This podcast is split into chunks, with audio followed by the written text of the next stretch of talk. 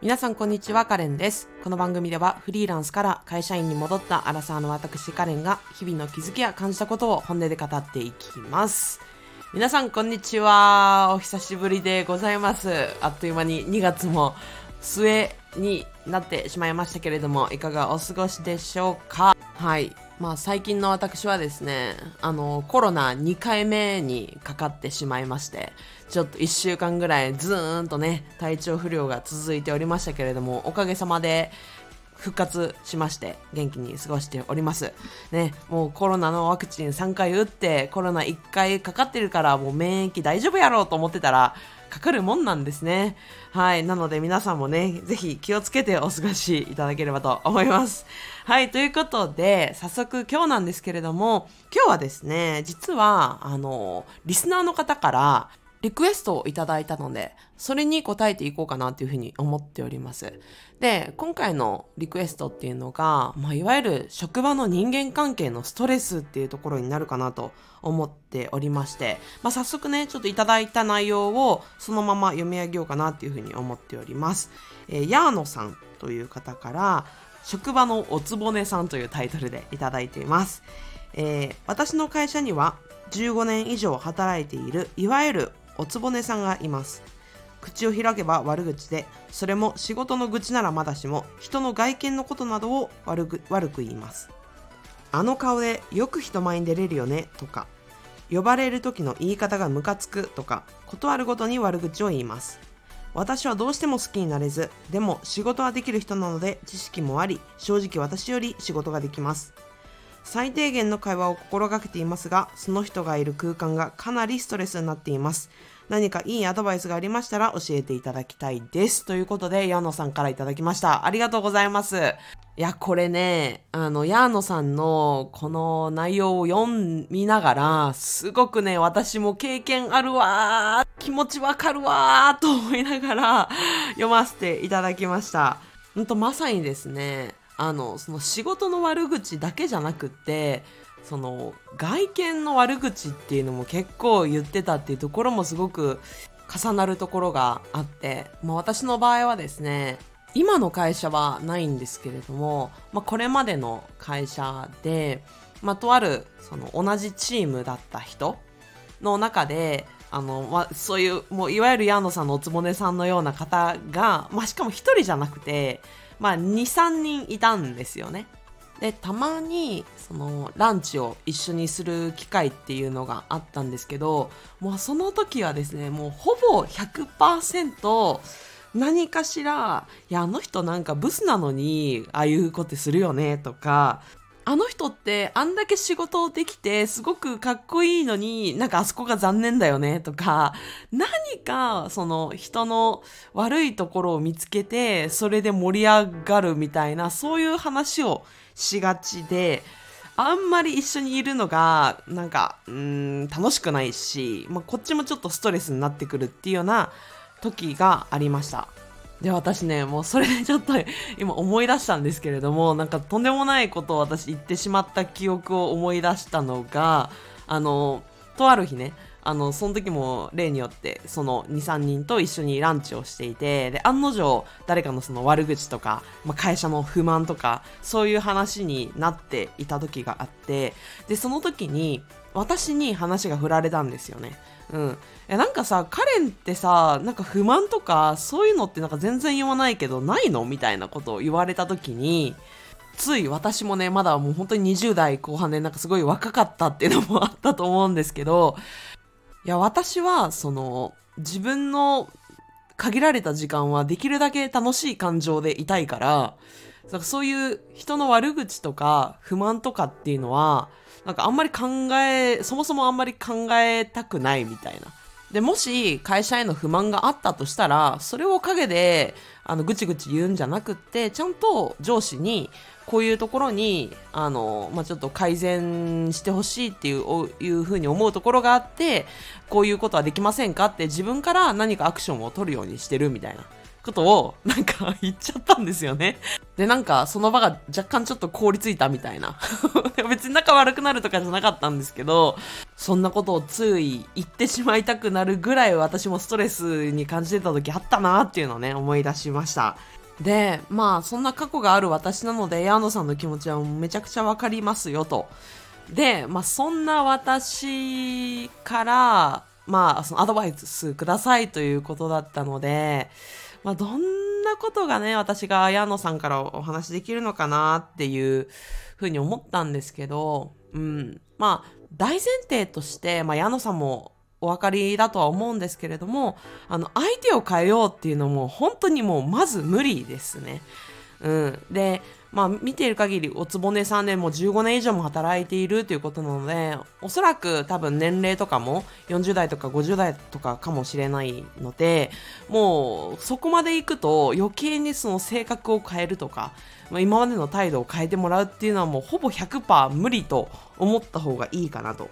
うん、ということは何を、何ができるかというと、自分が何ができるかっていうところにフォーカスを置くのが賢いかなと思ってます。うん、残念なんですけどね。残念ながらもう自分が何かするしかないと。で、その中で何ができるかっていうのを絞って考えた時に、まあ、大きく2つあるのかなと思っていて、で、1つは、もう矢野さんすでにされていて素晴らしいなというふうに思ったのは、もう必要以上にその人と関わらないっていうのは、まあ、ここはね、あの、一番大事やと思います。うん。で、すでにされてるようなので、この引き続き、あの、できるだけ、まあ、仕事でね、どうしてもっていう時は喋るけれども、なんか、飲み会とか、ランチとか、別に、別に一緒にいなくても、あの、一緒にしなくてもいいよねっていうのは、できるだけ聞き換えるっていうのを、引き続きやってもらうのがいいかなって思っていますと。まあ、これが一つ目ですね。で、二つ目は、もしこれができるなら、で、まだしたことがないならぜひトライしてみてほしいのは、その席をもうちょっと離してもらうとか、チームを、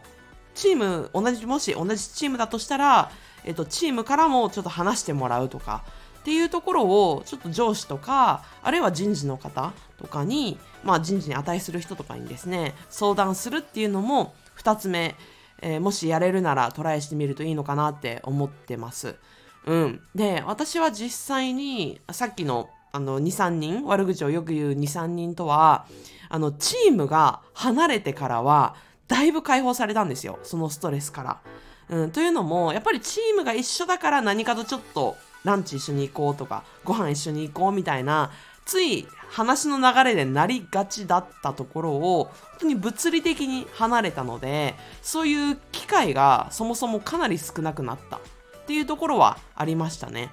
うん。なので、あの、チームからとか、席から物理的に話してもらうっていうのは、もしまだ、あの、ヤーノさんがトライしていなくて、その打診ができそうなのであれば、やってみる価値はかなりあるかなとは思ってます。うん。まあ、とはいえね、あの、会社の組織とか、そういうものによっては、そういうのがそもそも難しいっていうケースがあるので、まあ、もしできたらという話になりますけれどもね。うん、っていうところかな。で、えっ、ー、と、ちょっと一つ目のところにちょっと戻るんですけれども、あの、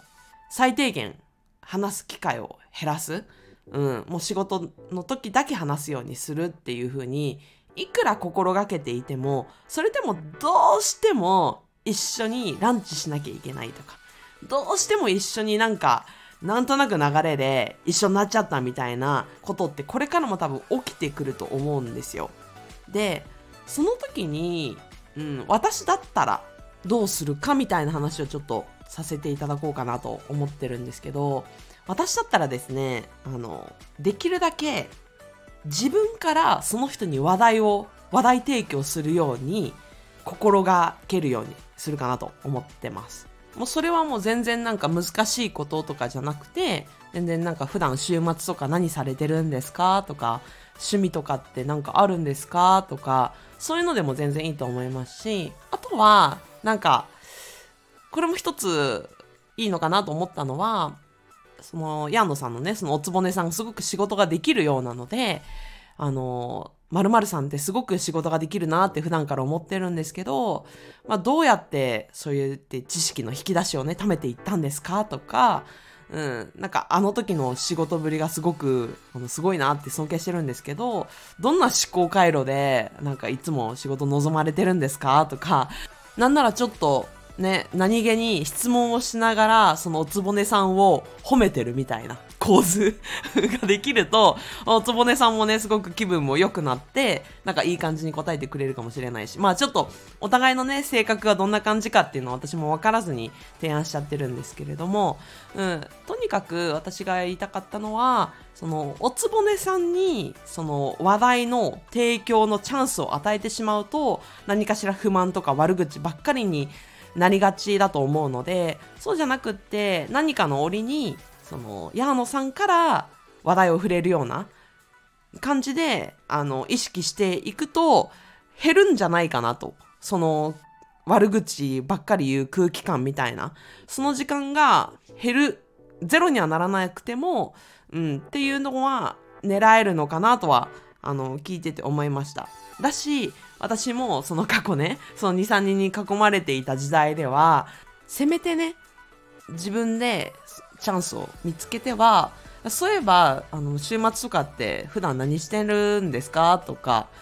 こういうのをなんか身につけてますけど、もうこのキャラクターとか結構好きなんですか？とか、そんな感じで全く違う話題を自分から振るように意識してたっていうのを思い出したんで、もしこれが使えそうであれば、ぜひという感じでお話しさせていただきました。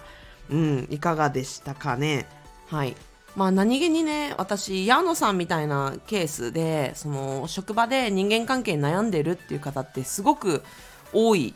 だろうなと思っているし、で、これって結構深刻なんですよね、実は。その自分の仕事内容に不満があるよりも人間関係に不満がある方がストレスは高く感じやすいっていうのもよく言われている。まあなんなら、その、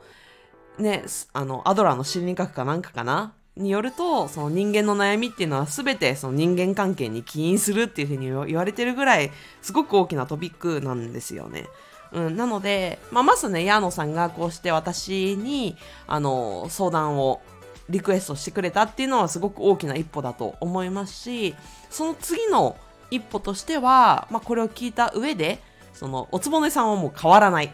もう性悪説で動くのが一番なので、もう絶対にその人が変わらないっていう前提で、じゃあ、矢野さんが今以上にできることって何だろうっていうのを考えた時に、まあ私から提案したね、例えばチームをちょっと変えてもらうとか、席を少しでも離してもらうように、ちょっと人事とか上司の方にちょっと打診してみるとか、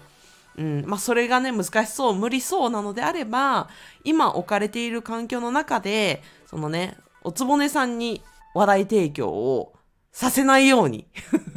できるだけ頑張るっていうところ。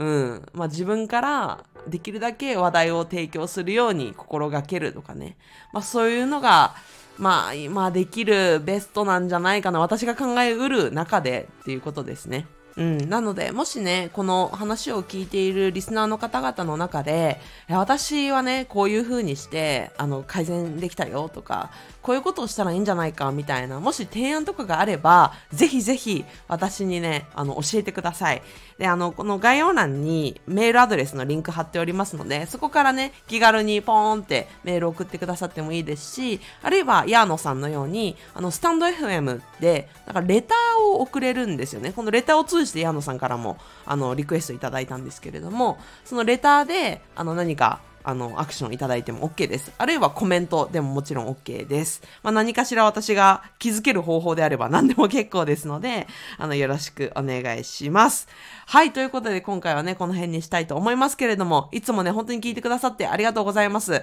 あの、もしね、あの、Apple Podcast、Spotify の Podcast で私のエピソードを聞いている方々は、ぜひ、レビューを残していただけるとめちゃくちゃ超嬉しいです。あの、星5つまでありますのでね、できれば5つ星をください。で、Apple Podcast だと、あの、星に加えて、なんかコメントもね、レビューで残せるみたいなので、ついでにね、あの、私がモチベーション上がるような コメントを残していただけたらすごく喜びます。ということで、今回はこの辺にしたいと思います。また次のエピソードでお会いしましょう。さよなら。